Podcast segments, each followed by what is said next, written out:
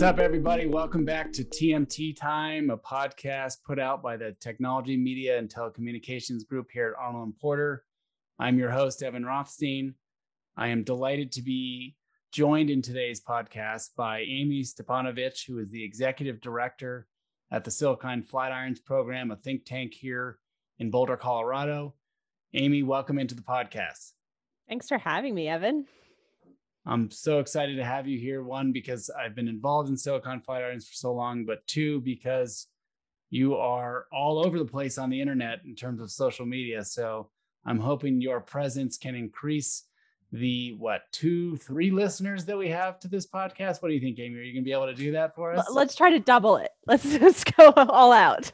all right, I like it. I like it a lot. All right, well, Amie, tell us a little bit about your background, how you got to where you are, what the Silicon Flatirons program is. Just introduce our listeners to who you are. Sure. So I spent before coming to Colorado about 10 years in Washington, D.C., doing um, legal and policy work on technology, mainly in the, the areas of privacy, cybersecurity, um, a lot of human rights work, working at the Electronic Privacy Information Center, and then Access Now, which works globally, and really became heavily invested in the impact that technology can have on people's lives and how it's being used in different circumstances. So when the illustrious Phil Weiser became Attorney General of the the great state of Colorado and the position at Silicon Flatirons opened up, I was really honored to be selected to step in and lead the center into the next generation. Um, Silicon Flatirons is at Colorado Law.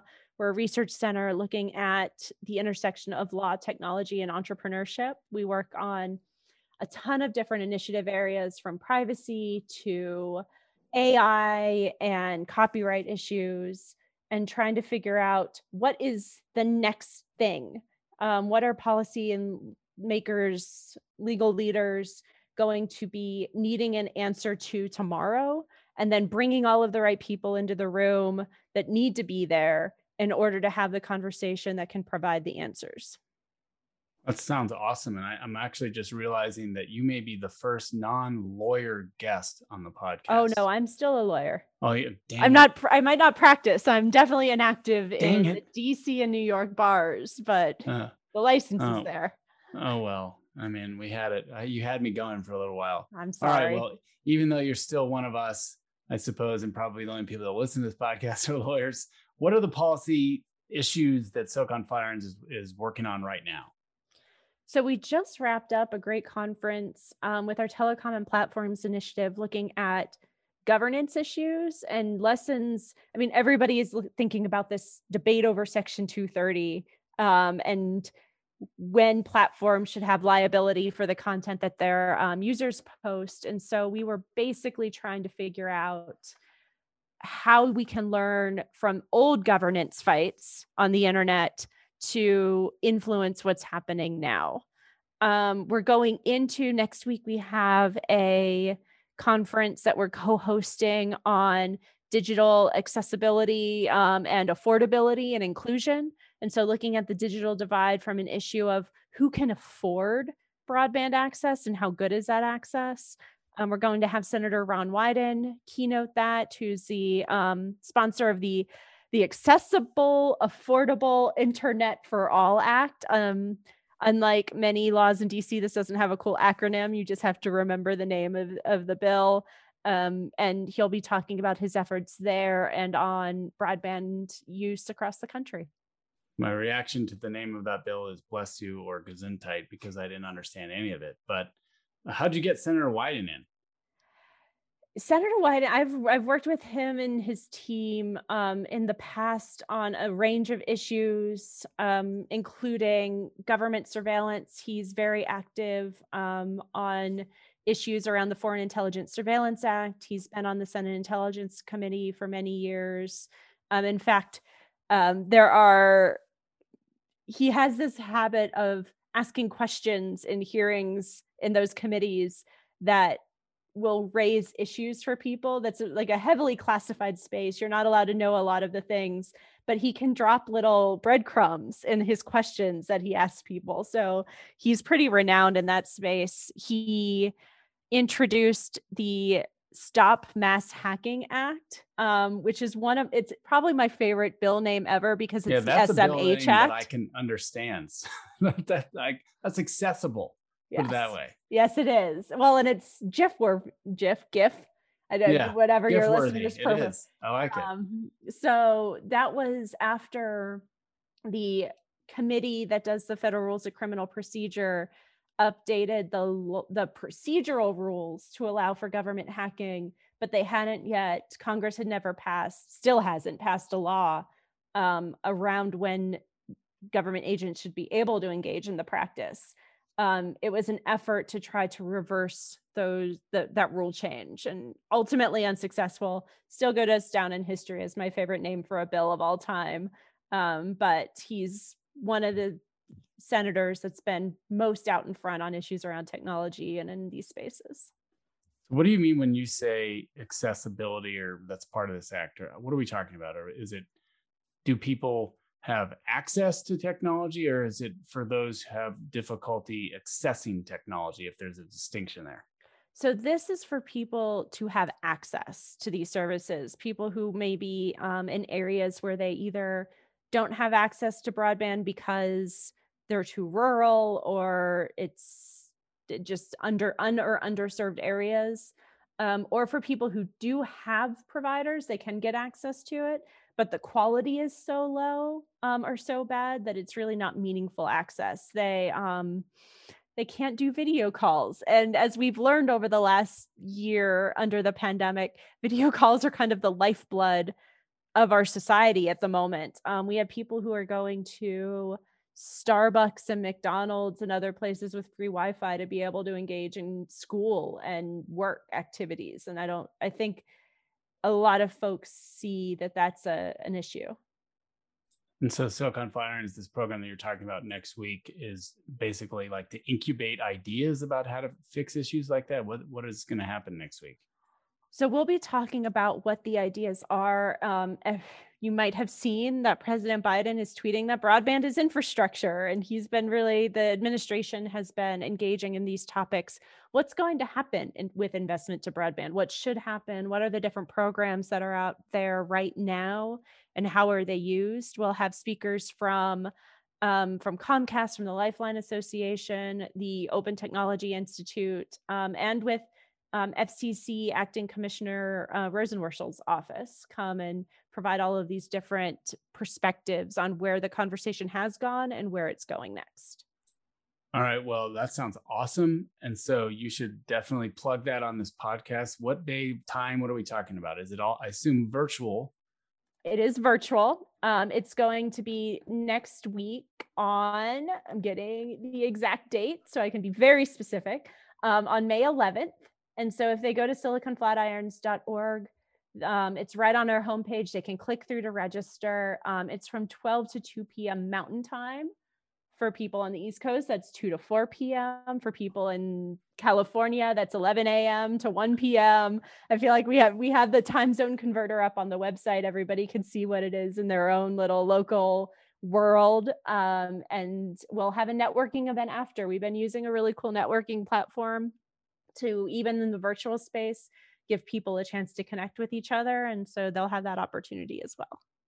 That sounds awesome. So i just pulled you up on on twitter um, and i noticed that you tweet every couple hours. Thankfully you haven't tweeted during this podcast. How do you you use twitter and how do you see the policy implications of this accessibility or privacy? You, you said you did cybersecurity. How is that how do those interact with one another? So i think that the answer to that um, i don't think it's every couple i hope it's not every couple hours. Um, I, I think oh i just way, outed you. You love twitter. Um, i think that the way that i've used it and the way that i've seen it be used has definitely changed over time. I remember way back when I was a, a baby law intern over the summer talking to somebody about Twitter and talking about how I used it to get access to different headlines, almost like you would a, a news aggregating service. because people were tweeting out news stories. Um, you then kind of I moved through the commentary pace, commentary phase, um, and I think that's still going on a little bit where things like yesterday's um, opinion by the Facebook Oversight Board came out on President Trump's Twitter account, and you have a lot of experts doing really substantive analysis through Twitter, and you can follow and see that conversation happening. And it's a good way to learn different perspectives on an issue um, than what you might be exposed to. And then there are other things that it's good for because it's community based. I think recently one thing that I've noticed you you can't trust opinions in on the internet a lot. I don't think this is surprising to any any of your shocking, listeners. shocking. I got the red flashing siren from Drudge Report circa yeah, 1999 going yeah. on my screen. Um, so I, I am thinking about buying a new kitchen sink, and I took to my very favorite search engine, and I said, "What is the best kitchen sink?" And you get all these lists, and you have a moment where you're like, "These lists are put up by people who are paid money." To endorse certain products. And it doesn't say that. And it's really hard to know what the answers are. But if you go to Twitter, much like people use social media, and I say, What kitchen sinks do you all own? Then you get a list of people who actually have the product and they can tell you what's been great and tell you what's been bad. And you can go back and forth. And those conversations, I think, become more valuable in this age of the influencer where you can't fi- figure out where the noise is and where the signal is often. That's actually a really interesting point. I, I when I go on websites now and I pull up those kinds of lists, I almost read the comments more than I read the lists because I'm hopeful that the comments are at least written by human beings for the most part, or people that may have actually used the services and aren't being paid to make the list that you're talking about. Mm-hmm. Well, uh, they are trustworthy, like Wirecutter, I trust on tech but they don't yeah. have a list of kitchen sinks on Wirecutter. So I'm not like there are limits to the ones that you can really trust. It's a it's like consumer reports. I don't even really I feel like even consumer reports, which used to be the gold standard, is now pay for play. Uh, and it's hard to know it's hard actually to know what to trust. But that's interesting how you use Twitter. Is there have there been Silicon Flatiron programs on sort of we did a podcast on can the president cancel you on Twitter? Are there are there uh, Silicon Flatiron's policy initiatives around the usage of data or information or these social media platforms? We have a couple. We have one on privacy um, that has looked at the implications. In fact, we just did a conference this earlier this year on um, called Privacy at the Margins, looking at how data is collected um, and used for and against people in communities that have traditionally been underrepresented or marginalized um, by popular society. Um, and then we have a tele- our telecommunications and platforms in- initiative that I mentioned earlier. It's actually it's one of the longest running themes at Silicon Flatirons, but the named initiative is brand new. Um, this was our very first conference specifically on that um, under an initiative um, that was formed for it. And that will be looking at all of these different issues when it's a open government violation for the president to block you on Twitter.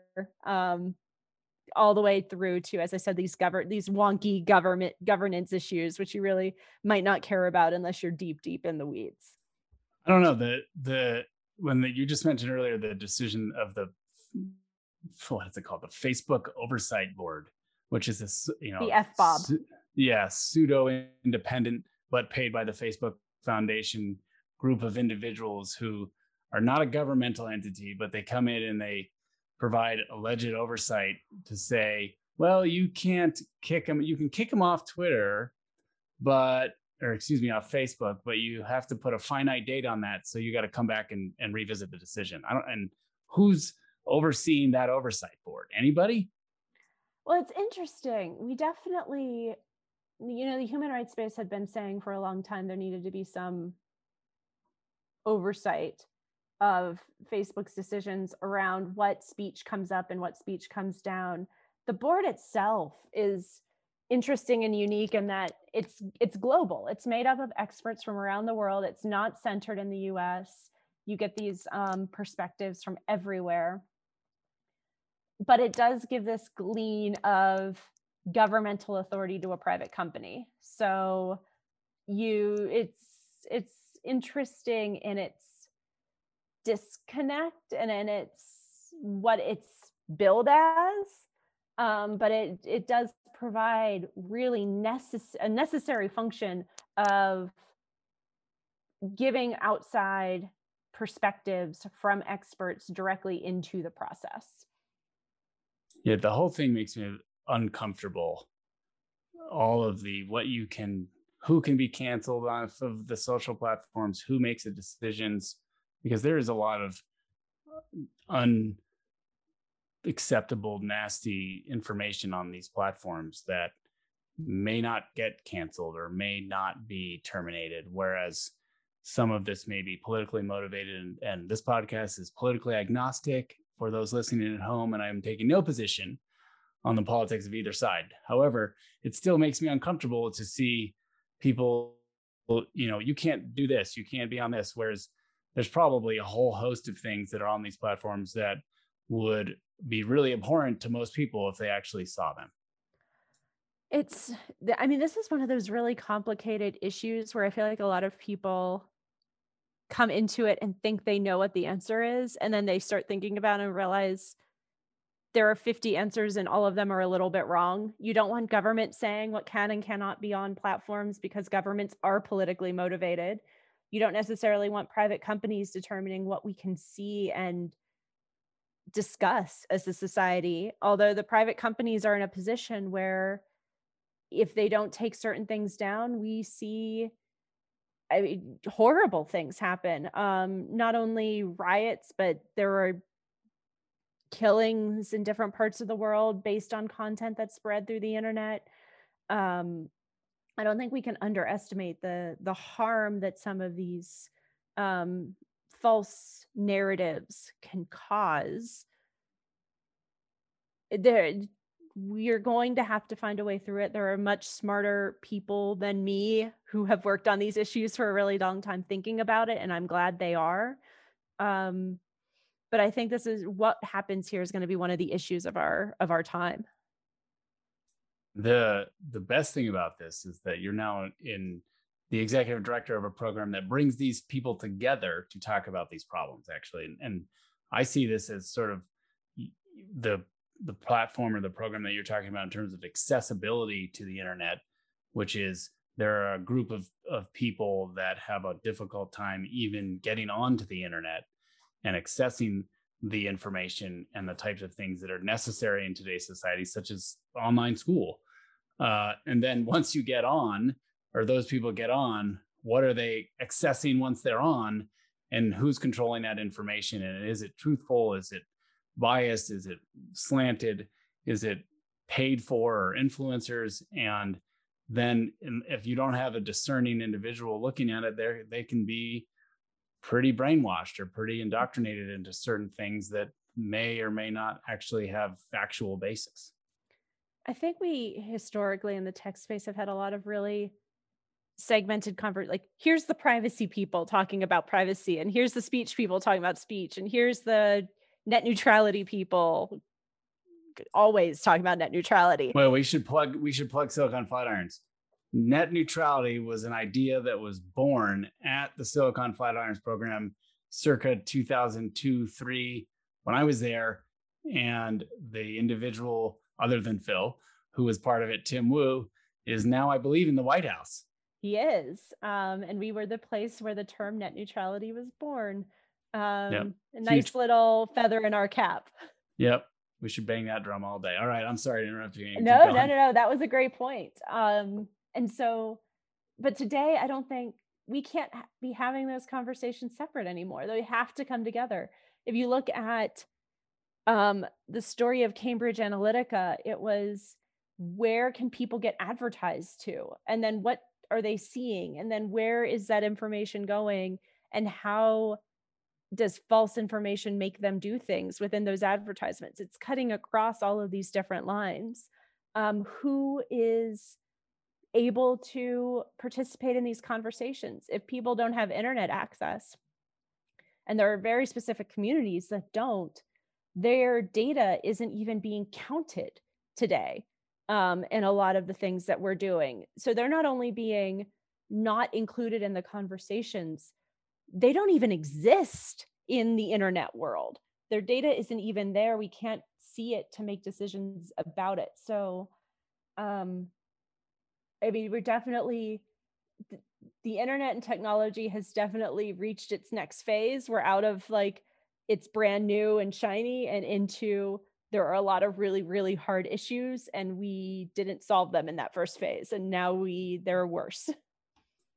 Yeah so the listeners at home can't see the background since you and i are on zoom.